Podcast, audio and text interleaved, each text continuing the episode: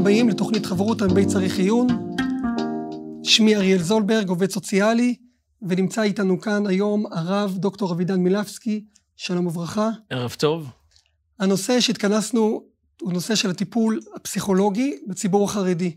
הרב דוקטור מילבסקי הוא פסיכולוג קליני, מרצה בכיר באוניברסיטת אריאל בתחום הפסיכולוגיה, ובעל קליניקה פרטית.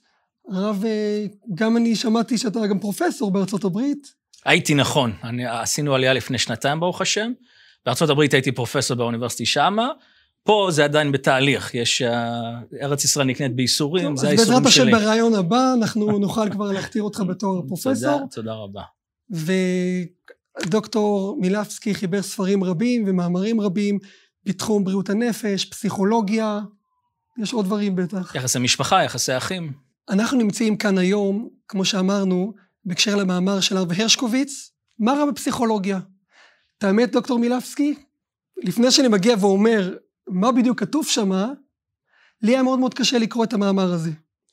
אני בעצמי, כמו שהקדמתי, אני עובד סוציאלי, אני גם מטפל בנערים, במתבגרים, לא היה לי קל לקרוא.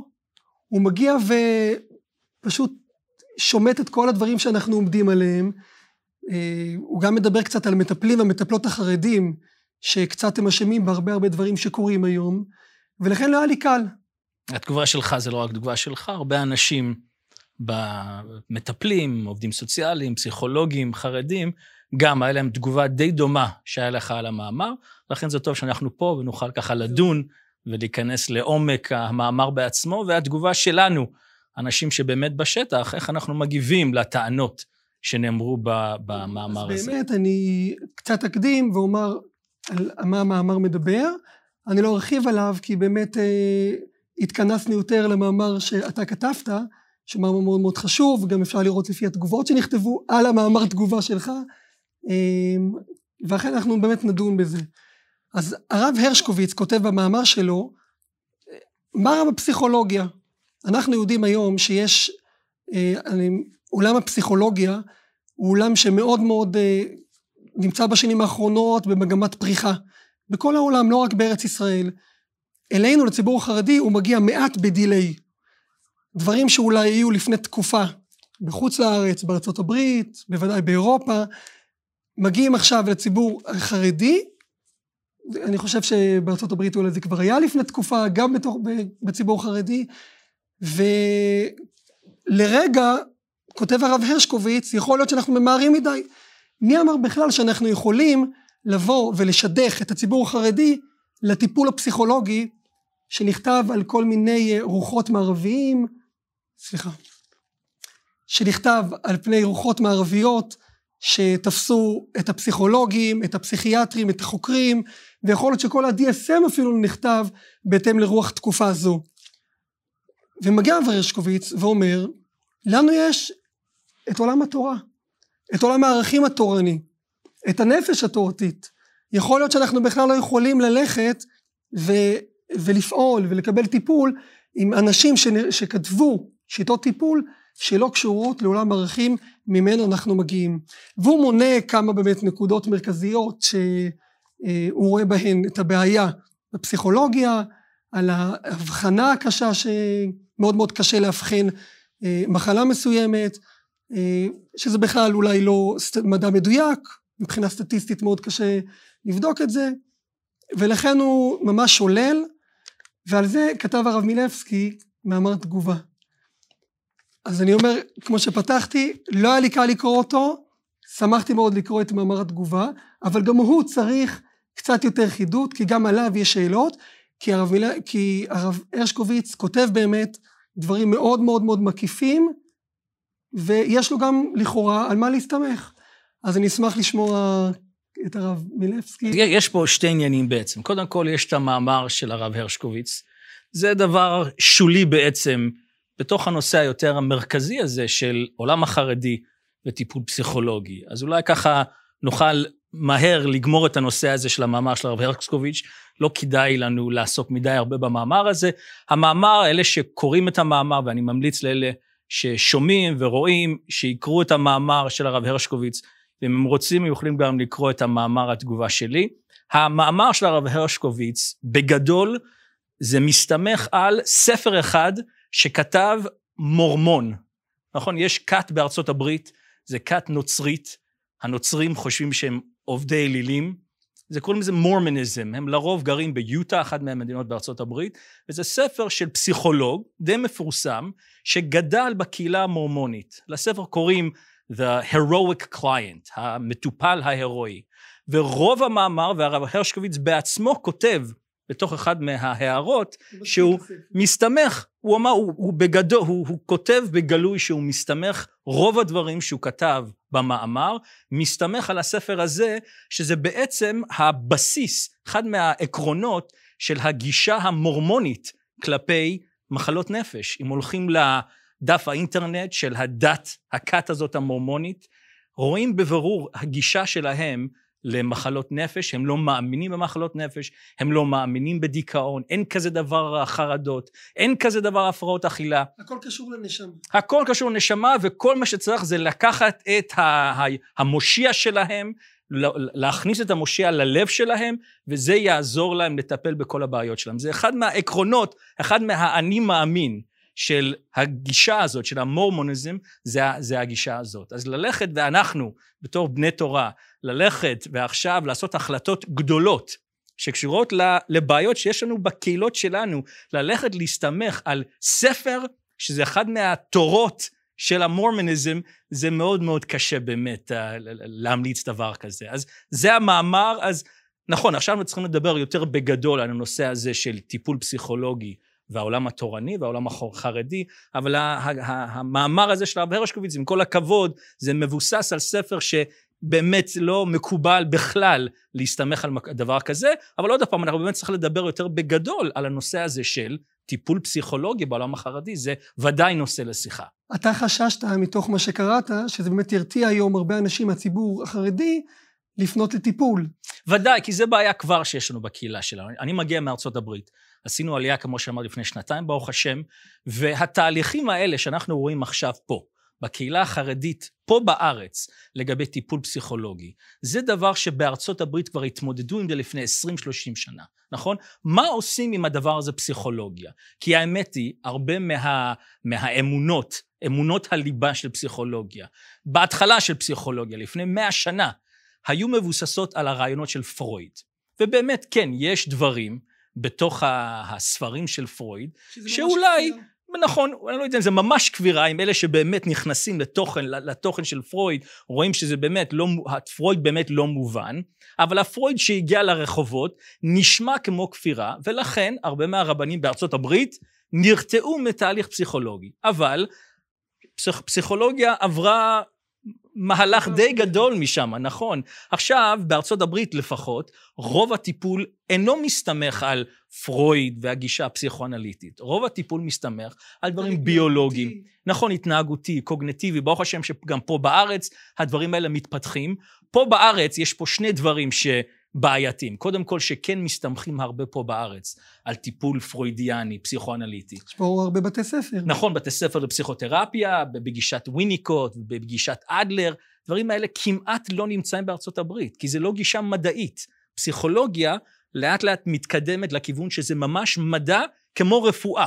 אז אתה יכול לאבחן מחלות לב, ואתה יכול, יכול לאבחן מחלות נפש. יכול להיות שגם פרויד בעצמו, שהוא ניסה בהתחלה לעשות את זה כמדע הרבה יותר מדויק, בהמשך, שהוא דיבר על העברה והעברה נגדית, הוא גם כבר לא היה בטוח בזה, כי מדע מדויק לא יכול להשתנות מאדם לאדם. וכשאני נמצא בטיפול, העברה שתהיה לי מאדם אחד, לא תהיה לי אותו סוג של העברה מאדם אחר. ולהשוות באמת בין מטופל למטופל, זה מאוד מאוד קשה. נכון, אבל הגישה המדעית, זה, זה מאוד פרוידיאני מה שאתה מציע פה, הגישה המדעית של פסיכולוגיה כבר הגיעה לנקודה שפחות או יותר יש לנו איזשהו סטנדרט, איזשהו בסיס, זה הטיפול של הבעיות הפסיכולוגיות האלה והאלה. והגענו לנקודה הזאת כבר, אז הרבה מההסתייגויות שהיה בעבר לרבנים, היו מבוססים על הגישה הישנה. אז הרבה מה... יש הרבה פוסקים למשל, בארה"ב מדברים על התשובה של רב מוישה פיינסטיין לגבי טיפול פסיכולוגי, עוד פעם, רב מוישה כתב את זה ב-1968 נראה לי, או מדברים הרבה, אתה, כשדיברנו לפני, דיברת על ה... נכון, זה גם הגישה, נכון, היו גישות שהשתמשו בהן בטיפול פסיכולוגי ב-1950 ו-1960. והרב וולבה הכיר מקרוב, הוא היה בעצמו סטודנט לפסיכולוגיה. נכון, ודאי, נכון, נכון, והאמת, אם קוראים הרבה מהספרים שלו, ההורות, איכשהו, הגישה שלו להורות, זה מאוד מאוד פסיכולוגי, ודאי, אבל ההסתייגויות שיש לנו מטיפול פסיכולוגי כיום פה בארץ, עוד פעם, זה נושא שהצטרכו להתמודד עם זה בארצות הברית לפני הרבה זמן כבר, ולאט לאט הגיעו לפשרה שמה, והגיעו להבנה, תובנה שכן, יש לנו בעיה בקהילות שלנו, ואנחנו חייבים טיפול. אנחנו סובלים. תסתכל מה שקורה פה בארץ, אנחנו מדברים על דיכאון, חרדות, הפרעות אכילה, סמים. זה, זה דבר שזה אצלנו בשכונה. אנחנו כבר לא יכולים לשבת ולהגיד, פשוט צריך להאמין, צריך לקרוא חויבס על לבובויס, וזה כל מה שצריך. אנחנו, עם כל הכבוד, ודאי, אנחנו צריכים, אבל אנחנו צריכים להגיע לאיזושהי נקודה שאנחנו בריאים, בשביל אז להכניס את עולם המוסר לחיים שלנו, ואז באמת לעלות לאיזושהי רמה מאוד מאוד אה, קדושה. זהו, אני באמת רוצה להגיד לך על זה, אני טיפלתי בעבר בצעיר חרדי, הוא בן של ראש ישיבה, והראש ישיבה יום אחד בשיחה מאוד גלוית לב אמר לי שהוא מאוד מאוד כועס עליי. הוא אומר, תראה, אני יודע שאתה למדת באוניברסיטה ויש לך כל מיני אה, ערכים שאתה קיבלת, אבל אתה יודע, שנינו חרדים, שנינו יודעים שבתורה יש, יש הכל, וגם את הפסיכולוגיה, יש את הפסיכולוגיה היהודית בתוך התורה. למה אתה מגיע ורואה בשדות זרים? אולי חוכמה בגויים תאמין, אבל אתה פשוט רואה בשדות זרים. תבוא, תטפל על פי הגישות שאנחנו יודעים. נכון, זה אבא שרוצה שאתה תלך בדיוק לפי הדרך שלו, ואל תגיד שום דבר לילד שלי שקצת שונה מהגישה שלי. זה גישה, אנחנו שומעים את זה. קודם כל, באמת, יש חוכמה בגויים תאמין, כן. אבל אנחנו לא אומרים את הדברים האלה כשיש לך בעיה בלב, ואתה הולך לקרדיולוג. הפוך בה והפוך בה דקולה בה. אז תלך לאיזשהו רב ויגיד לך מה לעשות מבחינה בלב שלך. לא, זה מובן מאליו עכשיו כבר, שהולכים לטיפול. אם יש בעיה, מסתמכים על העולם המדעי הרפואי, ואנחנו שומעים מה הרופאים אומרים, ואנחנו, נכון, מותר לרופא לרפות, אנחנו יודעים שזה לא רק מותר, צריכים ללכת לרופא. הרופא אומר לך, תלך, ת, ת, ת, תיקח חיסונים, זה הנושא עכשיו, שעכשיו מדברים על זה הרבה, רופאים אומרים שזה מה צריך לעשות, זה מה שעושים. לא, צריך להיות איזשהו כת קיצונית, להגיד שלא מסתמכים על רפואה. פסיכולוגיה כבר הגיעה לנקודה הזאת. אנחנו יודעים שבעיות כמו דיכאון וחרדה והפרעות אכילה ואובססיות, וכל הדברים האלה הם קשורים לביולוגיה. יש פה איזשהו כימיקלים שהשתבשו פה. אז אם אנחנו יודעים שזה דבר ביולוגי, גנטי, אנחנו צריכים להשתמש בעולם המדעי, שיש לזה תשובות כבר בעולם הפסיכולוגי. אבל כשאתה מקביל את זה באמת לרפואה קונבנציונלית, רפואה רגילה, יכול להיות שכשאנחנו מגיעים לרופא ומתלוננים על סימפטום זה או אחר, אה, הוא פשוט פותח את ספר הרפואות שיש לו, ואומר, בעיה זו, זו המחלה. בעיה זו, יכול להיות שהוא מפתח איזה משהו. אבל כשמגיעים לפסיכולוג או לפסיכיאטר, אה, אנחנו מתבססים הרי על ה-DSM, וה-DSM, חלק מהתלונות שמתלוננים עליו, זה גם משתנה לפי תקופה. ודברים שהיו מודרניים לפני אה, עשור או לפני עשרים שנה, אז הרוח המערבית היום קצת השתנתה, ופתאום מוציאים מחלה מסוימת מה-DSM, והיום מה שהיה בעבר מחלה, ויש מדינות שממש זה המחלה מוצהרת, היום זו לא מחלה, ויכול להיות כמה שנים יכניסו דברים אחרים. אז קודם כל, אלה שלא מבינים מה שה-DSM, זה הספר שאנחנו, עובדים סוציאליים, פסיכולוגים, משתמשים בשביל לדעת איך לאבחן. זה הספר של הפסיכולוגים לדעת איך לאבחן וסטטיסטיקות של אבחון ודברים כאלה, ו- וזה מה שה-DSM. עכשיו, זה כן נכון ודאי שבפסיכולוגיה היו דברים שבעבר היו בעיות פסיכולוגיות, שכן נכנסו לתוך הספר, הספר הזה, ה-DSM, שאומר לנו את כל הבעיות הפסיכולוגיות ואיך לאבחן, ואז הגיע הזמן שינוי תרבותי, ופתאום עכשיו זה כבר לא ב-DSM. נכון, אז למשל, אמ, נטייה, נטייה חד-מינית. לפני 1973, זה היה בתוך ה-DSM, שלבן אדם שיש נטייה חד-מינית, זה בעיה פסיכולוגית. אבל רוח הזמן משתנה, ואחרי 73 כבר הוציאו את זה, אז אתה מאה אחוז צודק, שאנחנו צריכים, כל פעם שאנחנו שומעים את ה-DSM, או אבחון פסיכולוגי, צריך איזושהי נורה אדומה להידלק ולהגיד, שנייה, בוא, בוא נדון בדבר. אבל לקחת את כל הדבר הזה ולזרוק את זה לפח, ולהגיד, לא, לא הבחנתם דברים נכונים, אם ככה, גם ברפואה הרבה פעמים אתה מאבחן, רופא אחד מאבחן בעיה אחת בלב, מומחה אחר מסתכל ואומר, לא, זה לא הבעיה, זה משהו אחר. אז מה נעשה? נפסיק ללכת לקרדיולוגים? זה, זה, זה, זה, זה לא נשמע נורמלי. גם בפסיכולוגיה, עכשיו, זה עדיין לא בדיוק ברמה של רפואה, אבל זה מתקדם, במיוחד בארצות הברית, זה נהיה הרבה יותר מדעי, הרבה יותר מדויק, ומתקדמים לנקודה הזאת שהאבחון יהיה אבחון מאוד מאוד אובייקטיבי, וזה באמת יעזור לאנשים להתמודד עם בעיות מאוד מאוד גדולות. תראה, בראתי יצר הרע, בראתי תורת תבלין. ופרויד, אנחנו יודעים, כמה שאנחנו, יש כאלו שלא מסכימים או חולקים על ההגדרות שלו, יכול להיות שזה לא מאוד מאוד מאוד סותר באמת, גם כמו שאתה אה, הקדמת מקודם, זה, יש פה דברים, אם זה נקרא יצר, אנחנו נקרא לזה יצר הרע, או נקרא לזה יצר אה, המוות, עדיין בראתי יצר הרע, בראתי תורת תבלין, ותורת תבלין היא אמורה להגיע ולעזור לאותו יצר רע. אז אנחנו משתמשים בביטוי יצר רע, אבל יכול להיות שכשאנחנו מגיעים ומנסים לדבר עם מישהו בר טיפול, כן, בראתי תורת תבלין, תשב, אני עכשיו גם מייצג את הצד השני, את המשגיחים ואת הרבנים שהתנגדו לדברים שאתה אומר, אמ, שהוא יישב וילמד וכל, הוא ילמד, כל הבעיות ייפתרו. נכון, זה מעניין שאתה אומר, כשאני עבדתי בארצות הברית בקליניקה שלי, אז הייתי עובד במיאמי, והיה איזה רם בישיבה שניגש אליי וביקש שאני אעשה אבחון עם איזה בחור בישיבה, הוא היה בשיעור א', שיעור ב', איזשהו אבחון, אז קיבלנו אישור מההורים, וממנו כאן צריך ככה סודיות וכולי, אבל אחר כך דיברתי עם המשגיח לגבי הבחור הזה, שהוא ודאי היו לו תחושות דיכאון ואובססיות, זה היה ברור מאוד שהבחור הזה צריך טיפול. אז דיברתי עם המשגיח, אחרי שקיבלתי הסכם מהבחור ומההורים שלו לדבר עם המשגיח, ושאלתי את המשגיח קצת רקע שאני אוכל לעזור לטפל בבחור הזה, והמשגיח אומר לי, אין מצב שהבחור הזה צריך טיפול. אמרתי לו, איך אתה יודע? הוא אומר לי, הוא מס מתגודויל, הוא מס מתגודויל, לא יכול להיות. אז נכון, זה, יש איזושהי גישה ש...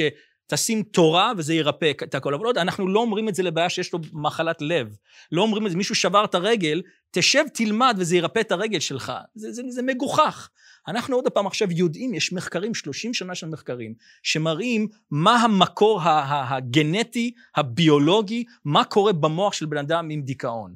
מה קורה במוח של בן אדם שיש לו הפרעות אכילה. אנחנו יודעים שזה דבר ביולוגי. עכשיו, זה באמת מעניין איך אנחנו עושים טיפול מבחוץ, וזה משנה דברים ביולוגיים, זו שאלה מאוד מעניינת בפני עצמה, וזה עוזר, כמו שמישהו עם מחלת לב, אומרים לו, שיהיה לך פחות לחץ בחיים. לחץ מבחוץ, חשבתי, יש לי בעיה בעורקים שלי. אולי אנחנו מלמדים את המוח. נכון, אנחנו יכולים להשתמש בתכסיסים מבחוץ, שבאמת יכולים לשנות דברים פנימיים. אנחנו יודעים שזה דבר פנימי. אז כן, מישהו שהוא בריא כבר, נכון? אז אפשר להגיד, בוא נוסיף עכשיו לימוד מוסר, לימוד תורה, ובאמת הוא יכול להגיע לנקודות מאוד מאוד גבוהות, אבל הוא לא יוצא מהחדר שלו בבוקר, הוא לא מתעורר, הוא לא אה, מצחצח שיניים, והוא לא, לא לוקח מקל, מקלחת, והוא לא אוכל ארוחת בוקר, בגלל שיש לו דיכאון, הוא לא זז. תלך, תגיד, הולך לבייס מדרש, הוא פשוט, הוא בדיכאון. נראה לי שהרבה מהרבנים שיש להם הסתייגויות מזה, הם אנשים שלא באמת מבינים מה זה דיכאון למשל. באמת להבין מה זה בן אדם, החיים שלו זה חושך. העתיד זה חושך. הוא פשוט לא קם מהמיטה בבוקר. כואב הלב כשאתה יושב עם בן אדם שיש לו דיכאון. להגיד לו, יש לך חיסרון באמונה, זה מזלזל באנשים עם מחלות נפש. אני יושב עם אנשים, הפרעות אכילה, פשוט הם לא אוכלים, המשפחה משתגעת מזה, לא יודעים מה לעשות עם הילד הזה.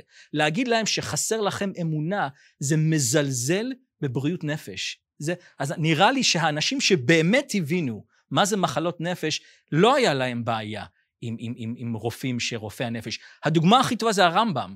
הרמב"ם מדבר ברור, בשמונה פרוקים, בפרק השלישי של שמונה פרוקים, מדבר על רופאי נפשות. והוא אומר, אם יש לך בעיה נפשית, תלך לרופא נפשות לפני 800 שנה. הרמב"ם אמר לנו, למה הרמב"ם הבין שיש כזה דבר? רופא נפשות, הוא לא אמר תלך לרב, או למשגיח, או למטפל למיניהם, תלך לרופא נפשות. למה? כי הוא בן אדם שהבין מה זה דיכאון. זה ידוע מאוד שהרמב"ם חווה דיכאון קליני. הרמב"ם היה לו אח, דוד נראה לי שמו, ודוד הוא הזה שנתן לו משכורת, וככה הרמב"ם יכול לשבת וללמוד, הוא היה סוחר, והוא טבע בים.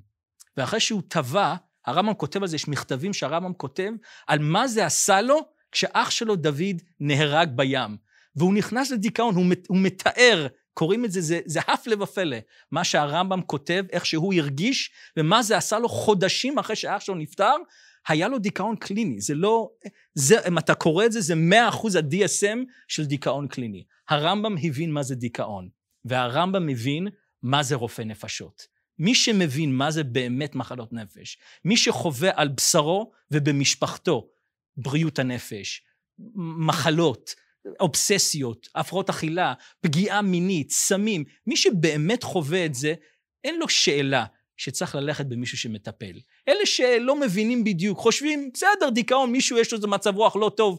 אנשים שחושבים שלא הולכים לפסיכולוגים, הם אנשים שלא חוו בבשרם ובמשפחתם מה זה באמת בעיה פסיכולוגית. אז באמת, כ- כפסיכולוג, כבעל קליניקה גם פרטית בבית שמש, כן. אמ, אז איך אתה יכול להסביר את, את הפריחה של אותם מטפלים שהזכרת, שהם לא מטפלים אה, פורמליים, שיכול להיות שהרבנים פחות יעדיפו לשלוח לדוקטור מילבסקי, אבל המטפלים, המטפלים, זה בסדר. נכון. הם עדיין בתוך הקהילה והכל תקין, אז צריכים טיפול, לא צריכים טיפול. אז זה, זה כמה נושאים, זה, אתה מביא פה נושאים מרתקים, כל אחד יכול להיות תוכנית כזאת בפני עצמו. קודם כל, זה שהולכים למטפלים, זה גם כבר איזושהי התחלה. זה שאנחנו מבינים, לא שולחים אותו למשגיח, שולחים אותו למטפל. זה כבר איזושהי התחלה. עכשיו, אני לא מאמין שזו התחלה טובה. למה? כי אנחנו מבינים את העמקות של פסיכולוגיה. יושבים ולומדים שנים, אבחון, ואתיקה, וגבולות, ואישיות, והתפתחות. ו... יש כל כך הרבה ללמוד, וכל המטפלים האלה שעושים סוף שבוע, או לוקחים איזשהו כמה חודשים ללמוד CBT, זה בעייתי. אני רואה את זה פה בארץ, אני מקבל מטופלים במשרד שלי, ולפני כמה חודשים מישהי אה, אומרת לי שהיא לגמרי התייאשה מטיפול. היא, היא באה למשרד שלי לפגישה אחת, בגלל שבעלה הכריח אותה, והסיבה היחידה שהיא הגיעה זה בגלל שבעלה הכריח אותה, אבל היא התייאשה לגמרי מטיפול, זה לא יעבוד לשבת עם אנשים כמוך, זה לא יעבוד. אז שאלתי אותה, כמה פסיכולוגים דיברת, עם כמה פסיכולוגים נפגשת? עם, עם אף אחד. אז עם מי נפגשת? עם הרב ההוא והמטפל ההוא ואנשים כאלה וכאלה, והיא התייאשה בכזאת צורה שהיא לא הסכימה לבוא לטיפול כבר. היא באה לפגישה אחת וזהו, כי היא התייאשה, אבל היא אף פעם לא ישבה עם מישהו שבאמת מבין את הבעיה. ובסוף היה להם זוגיות שלגמרי התפוררה. זה השפיע על הילדים, בני נוער שהיו בסיכון וירדו מהדרך, הכל בגלל שהאישה הזאת חוותה כל מיני טיפולים שלא עזרו לה, אז היא התייאשה ולא הלכה למישהו שבאמת ידע... אני חושב שזה לפעמים אפילו מפריע, לא יודעים לאמונה, אבל אמונת חכמים. אמ, אני ישבתי עם אימא, גם בחדר הטיפול, והיא בעצמה חוזרת בתשובה, היא מדברת ממש עם אמונה עיוורת אה, לרבנים ותלמידי חכמים, ופתאום ראיתי שיש לה איזה משהו שלא נוח לה כל כך, כי היא דיברה על, על אותו רב שייעץ לה עצה זו אחרת בהקשר לשני בניה, היא אם חד-הורית, ואותו רב הוא האדם שהיא מתייעצת איתו, וראיתי שהיא פתאום מגמגמת, קצת יוצא לה מהפה שהיא אומרת, אה, אולי הוא טועה, אבל היה לה קשה לבוא ולהגיד את זה. וכשישבה איתי, היא פתאום התחילה לדבר על זה. אז רק חשבתי, אני הגעתי בתור המטפל של הבן שלה וישבתי איתה, אבל רק חשבתי, מה, מה הולך אצלה בתוך הלב, בתוך הנפש, כמה היא שסועה אני נאמנת לרב, אני יכולה לשאול אותו, אבל מצד שני, מה קורה פה? הוא לא מסכים שאני אפנה לטיפול, גם עד שהם הגיעו אליי, לקח להם הרבה הרבה זמן, ומה זה עושה גם להורים? אתה מדבר על זוגיות בין בני זוג, אבל... ודאי. לא, אנחנו צריכים לעשות עבודה יותר טובה, האמת היא זה גם עלינו. אנחנו רוצים להראות שאנחנו יודעים איך לטפל בבעיות האלה בצורה קצת יותר טובה מהמטפלים, או לאלה שבכלל לא מגיע למטפלים. אנחנו רוצים לעשות הרבה יותר, אלה שבאמת יש להם תארים בעבודה סוציאלית, בפסיכולוגיה, הם יודעים איך לטפל. אנחנו צריכים באמת להיזהר מאוד איך אנחנו מטפלים. משתמשים בגבולות, איך אנחנו עושים את זה בצורה מקצועית. זה באמת עלינו להראות לקהילה שלנו, שכן, יש הבדל אם אתה הולך למטפל, או אתה הולך לאיזה פסיכותרפיסט, לעומת מישהו שבאמת מבין ולמד. אז אנחנו צריכים לעשות הרבה יותר, עבודה יותר טובה, לשווק את מה שאנחנו עושים. איך בדיוק באמת צריך לעשות איזושהי ועדה, ולחשוב איך אנחנו יוצרים קשרים עם רבנים בקהילה, כל מיני תוכניות, כל מיני הרצאות בקהילה, באמת להראות... דברים שמתנהלים כבר היום. נכון, ו- וצריך... עם הפריחה לה... של העובדים הסוציאליים נכון, והמטפלים החרדים. ודאי, ודאי, וכמה שיותר לעשות, להראות להם מה, מה זה טיפול אמיתי. אומרים תמיד, יש סיפור בארצות הברית, שאלה שמשגיחים על הנשיא בארצות הברית, קוראים לזה באמריקה ה-Secret Service. איך קוראים לזה? השירות החשאי. אז אחת מהעבודות של השירות החשאי זה גם לדעת מתי דולרים הם אמיתיים ומתי זה זיוף. אז הדרך שבה, אני שמעתי את זה מאחד שעבד ב, ב, ב, ב, באזור הזה בוושינגטון, הוא אמר לי שהם לא יושבים עם כל מיני... כמה היית רב בכנסת. נכון, הייתי רב בכנסת בוושינגטון די.סי, uh, כמה שנים שם, זה באמת היה עבודה, עבודת קודש שם, באמת היה מרתק מאוד לעבוד, היינו הבית כנסת האורתודוקסי הכי קרוב לבית הלבן, אז זה היה מעניין בפני עצמו. אז שמה, כשדיברתי עם אחד שמתעסק בדברים האלה, הם לא יושבים שמה עם כל מיני שטרות מזויפות לדעת מה זה זיוף. הם לא עושים את זה. מה הם עושים? הם יושבים שמה עם הדולר האמיתי, ולומדים בדיוק מה זה הדולר האמיתי, וברגע שיודעים מה זה האמיתי, זה מאוד מובן מה זה הזיוף. אז לא צריך ככה לעבוד מדי, תעבוד עם מה שבאמת. אז אנחנו גם, עוד פעם, בתור אנשים שבאמת יש לנו את ההשכלה ואת ההכשרה באמת לטפל, לצאת לשטח ובאמת להראות לאנשים מה זה טיפול אמיתי, איך זה עוזר בדיוק, מה זה אבחון, אולי לשבת עם רבנים, לעזור להם לדעת. יש הרבה דברים שרבנים כן יכולים להתמודד איתם. דברים ששלום בייס, שאולי צריכים איזשהו uh, עצות ורעיונות, מאה אחוז, ודאי רבנים. גם ניסיון. נכון, מאה, מאה אחוז, הם עובדים בקהילה, בשטח. גם בארצות הברית זה מאוד מאוד נפוץ שהרבנים של בתי כנסת הם בעצם עובדים בתור פסיכולוגים קצת גם קצת.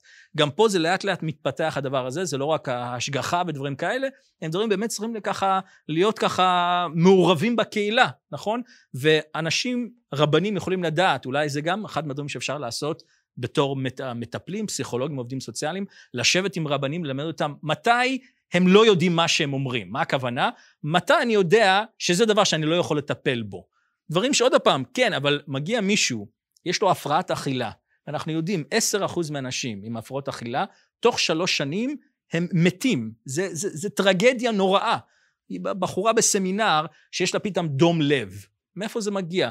זו בחורה שחוותה הפרעות אכילה לשנים, ופתאום דבר כזה, זה טרגדיה נוראה. רבנים צריכים לדעת מה אני כן יודע לטפל. יכול להיות שהיא לא אובחנה בכלל. מאה אחוז, נכון, כי אם הולכים, קודם כל אם לא הולכים לטיפול, א', הולכים לכל מיני מטפלים למיניהם שבאמת לא יודעים. עוד פעם, אנחנו צריכים לחשוב מה זה משפחה עם, עם, עם, עם, עם הפרעה נפשית. זה כואב הלב לשבת עם הורים של בן נוער שעושה סמים, או בן נוער שלא יוצא מהחדר בגלל שיש לו חרדות. זה כואב, כואב הלב. ואנחנו צריכים להבין את זה, ש... אנחנו באמת עושים עבודת קודש, אנחנו עוזרים לאנשים לצאת ממקומות מאוד מאוד חשוכים. עוד פעם, אז כשהם יותר בריאים, יכולים לצאת, יש להם חיים יותר נורמטיביים, אז אפשר באמת, תשקיע בלימוד, תשקיע בלימוד מוסר, תעבוד על המידות שלך, אבל כל הדברים האלה לא רלוונטיים למישהו שהרגל שלו שבורה, הוא לא יכול ללכת. תלך לבית כנסת, אבל הרגל שלי שבורה, מה אתה רוצה ממני? אנחנו בתור מטפלים מגיעים, עוזרים לאנשים להגיע לנקודה, או, oh, עכשיו תממש את כל הפוטנציאל שלך. אם אתה מדבר על השליחות שלנו, המטפלים החרדים, אז באמת גם אותך קומם המשפט הזה שהוא כתב אה, במאמר שהמטפלים והמטפלות החרדים עושים עוול, שמכניסים את העניין הטיפול והפסיכולוגיה לתוך הציבור. נכון, אבל עוד פעם, נראה לי שזה מגיע מחוסר הבנה מה זה בעיה פסיכולוגית. עוד פעם, אנחנו יושבים עם משפחות, כואב הלב כשרואים משפחה שמתמודדת עם בעיה פסיכולוגית. זה מפרק את כולם, האחים והאחיות מושפעים בידי זה.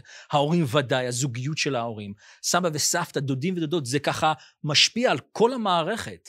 אז כשיש הבנה באמת מה זה מחלת נפש, כשאתה יושב עם מישהו בדיכאון, ושומע מה זה דיכאון, שומע מה זה חרדה, שומע מה זה טראומה בגלל פגיעה מינית שמישהו חווה לפני 20 שנה. אנחנו מבינים, אנחנו צריכים אנשים שיודעים איך לטפל בדברים האלה. והעולם הפסיכולוגי המדעי מגיע לנקודה שאנחנו מבינים איך לטפל. רואים מחקרים 30-40 שנה כבר של מחקרים שמראים, הולכים לטיפול יעיל אצל מי שיודע מה שהוא עושה, ומקש... ומפתח קשר אמיתי עם המטופל, זה באמת עוזר לאנשים לחיות חיים הרבה יותר טובים. כרב בית כנסת, אז אתה חושב שבאמת עלינו ליצור קשר יותר עם רבני הקהילות, או באמת דרך, דרך הישיבות, הרבנים, המשגיחים, או שהעבודה פשוט תיעשה כי הציבור פשוט ירגיש שהוא צריך. גם וגם, אנחנו רוצים לחשוב איפה, לאיפה מגיעים אנשים. נכון? אנחנו, אנחנו בעצם, אנחנו צריכים לחשוב על זה שאנחנו משווקים בעצם, כי אנחנו נלחמים פה באנשים שלא רוצים שמה שאנחנו עושים יצא בחוץ. אז כן, אנחנו צריכים לשים כובע אחר פה ושם, ולחשוב מבחינה שיווקית. אז איפה יש אנשים? איפה יש אנשים שמגיעים בפומבי, או הרבה אנשים, הם מגיעים לבתי כנסת ומגיעים לבתי ספר. אלו המקומות ש... אז שם באמת צריך ככה ליצור קשרים עם בתי ספר. כל מיני uh, ערב או כל מיני הרצאות להורים. גם לבתי כנסת. הרבנים הם האנשים, הם הקו הראשון. אם למישהו יש בעיה עם בן נוער, או אם למישהו יש בעיה בזוגיות, לרוב, ויש מחקרים בארצות הברית שמראים את זה, לא מוכר לי המחקרים פה בארץ לגבי הנושא הזה, אבל הבן אדם הראשון שמשפחה יוצרת קשר איתו, זה הרבנים הקהילתיים. מגיעים, מגיעים לרב, זה מובן מאליו, זה המסורת שלנו, הולכים לרב. אז זה המקום באמת, לשבת עם רבנים, שיבינו מה זה, אולי קורסים לרבנים, דברים בסיסיים באבחון פסיכולוגי. דברים שכן אה, בעת האחרונה החלו להתקיים. למשל, תגיד לי, יש דוגמה לזה ש, שזה מתקיים פה אה, כבר? איזה ארגונים עושים דברים כאלה? אני חושב שגם אה, מבית צריך עיון, יש כן קשר עם רבנים, אבל יש כאלו שפחות אוהבים את זה. נכון, לא, זה לא עוד פעם, נראה לי אלה שלא אוהבים. השמרנות מאוד מאוד מפריעה לרבנים לבוא ודאי, ולעשות את זה. עד שהשמרן הזה פוגש מישהו עם הפרעת אכילה. אתה יושב עם ילדה בת 16 שלא אכלה חודשים כבר, והלב שלה כמעט לא מתפקד. רב כזה שיושב עם בת כזאת, או רב שיושב עם, עם זוג שאמור להתגרש וזה מפרק את כל המשפחה, רב שיושב עם מישהו עם אובססיות ודבר שהוא לא אמר לפני שנה, ולמה לא אמרתי, כשהייתי במצב הזה וזה, למה לא אמרתי את הדבר הזה, ושנה שלמה, כל היום, זה כל מה שרץ לו בראש, או אתה יושב עם מישהו שלא יורד מהמיטה, לא יוצא מהמיטה כי יש לו דיכאון, רבנים כאלה, אין מצב שהם יראו דבר כזה ויגידו, צריך פה משהו אמיתי, צריך פה איזשהו טיפול. אז זה הגישה, להנגיש אנשים, אנשים מטופלים, צריך לחשוב גישה uh, uh, שאפשר לעשות את הדבר הזה, אבל איך אנחנו באמת מראים לאנשים מה זה, מה זה בעיות נפשיות, מה זה באמת בעיה שצריך טיפול, רבנים כאלה יבינו אנחנו רוצים לחשוב על זה בצורה הרבה יותר uh, רחבה. אנחנו מדברים בעיקר על, על נערים או בחורים באמת בישיבות, בל נשכח גם את הנערות שנמצאות בתיכונים ובסמינרים, ששם מצד אחד המורות הרבה יותר מוכשרות בפן הזה, שהם למדו קצת פסיכולוגיה, אולי לא הזכירו את פרויד ולא הזכירו שמות, אבל מדברים על הרעיונות בשמות קוד, ויחד עם זאת, הן עדיין נרתעות. כשנערה נפג... מביאה משהו למורה, ולמורה יכול להיות שנדלקת נורה אדומה, היא גם לא בהכרח תבוא ותטפל בזה, אולי מתוך הקשיים שאתה באמת הזכרת, אם כי אני כן זוכר אה, סיפור על נערה שהיה אה, שיעור באמונה ואחרי השיעור המורה שמה לב שהיא בוכה. היא ביקשה ממנה לדבר איתה בחדר בפרטיות והיא סיפרה לה שיש לה המון שאלות באמונה וכנראה שהמורה הייתה גם עסוקה באותו זמן בקריאה של אה, חומרים מסוימים על אובססיות והיא פתחה לה בספר את אותו נושא והילדה מאוד מאוד הזדהתה עם מה שכתוב, ומכאן ההפניה לטיפול פסיכולוגי היה מהיר. אבל זה, זה גם קורה. ודיברנו על ישיבות, דיברנו על רבנים, דיברנו על משגיחים, גם צריכים גם לחשוב על הצד הזה, איך לא, מביאים את המורות שהן כן כבר יודעות, הן כן נכון. כן מכירות את העולם הזה.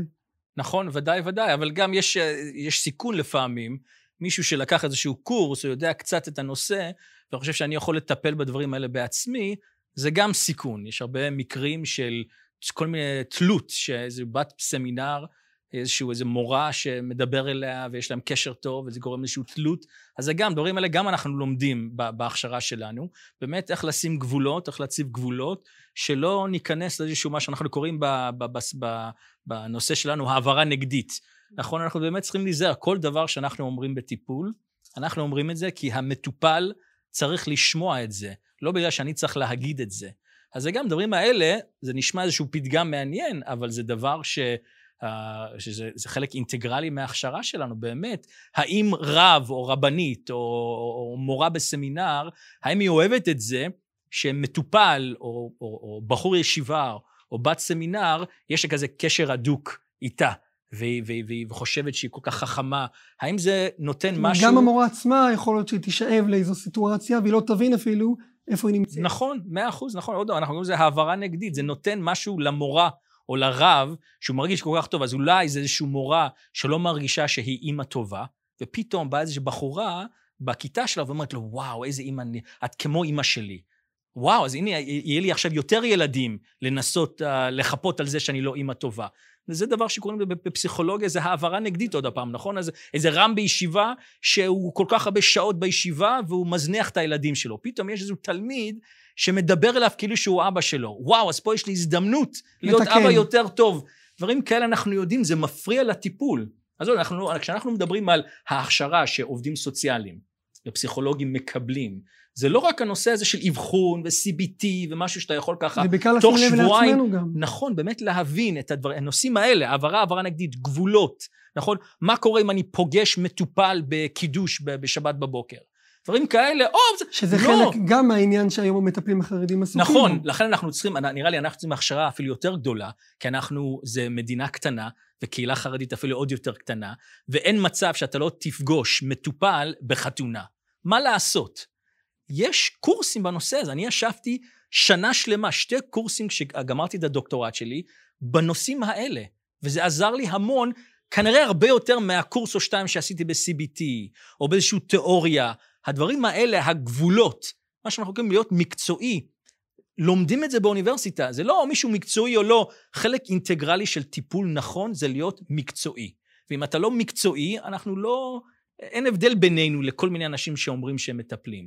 לומדים את הדברים האלה. חוץ מהאבחון, ואיך עושים טיפול, ו- ותרופות, איזה תרופות עובדות, מתי שולחים מישהו לפסיכיאטר, כל זה חלק מההכשרה שלנו, אבל הדברים האלה באמת צריך להיזהר, לא לחצות את הגבולות. אתה רב, אתה מורה, את מורה, תדעי מה המקום שלך, ואם זה לא המקום שלך, תשלחי את הבן למקום אחר, כמו שאני בתור פסיכולוג עושה את זה. מישהו מגיע אליי עם שאלות באמונה. או יש לו שאלות הלכתיות. קראו, קרה לי הרבה פעמים, בגלל שאני גם רב, מטופל מבקש ממני עצה הלכתית. אתה משלם לי בשביל להיות הפסיכולוג שלך עכשיו, לא להיות הרב שלך. יש תעריף כן? פסיכולוג, תעריף רב. בדיוק, נכון? אז אני, נכון, אחר כך תל... יש רבנים בקהילה שלך, תשאל אותם שאלות כאלה, שאלות באמונה. עכשיו עוד פעם, חלק מהאבחון זה לראות האם השאלה באמונה זה אובססיה, וזה קשור לאיזשהו OCD, מה שאנחנו קוראים. האם זו הבעיה או זה סימפטום? יפה, יפה, מאה אחוז, בדיוק. אז צריך לאבחן את זה ולדעת האם זה משהו יותר פסיכולוגי, ואז אנחנו כן נותנים לזה מענה במשרד שלי, או לא, זה דבר אה, אמונה נטו, לא קשור לאבא, אז זה, יש אנשים שהולך, ש, ש, שמדברים, אבל אם אני פתאום גם נהיה הרב, וגם האבא שלנו, וגם אח שלו הגדול, ו...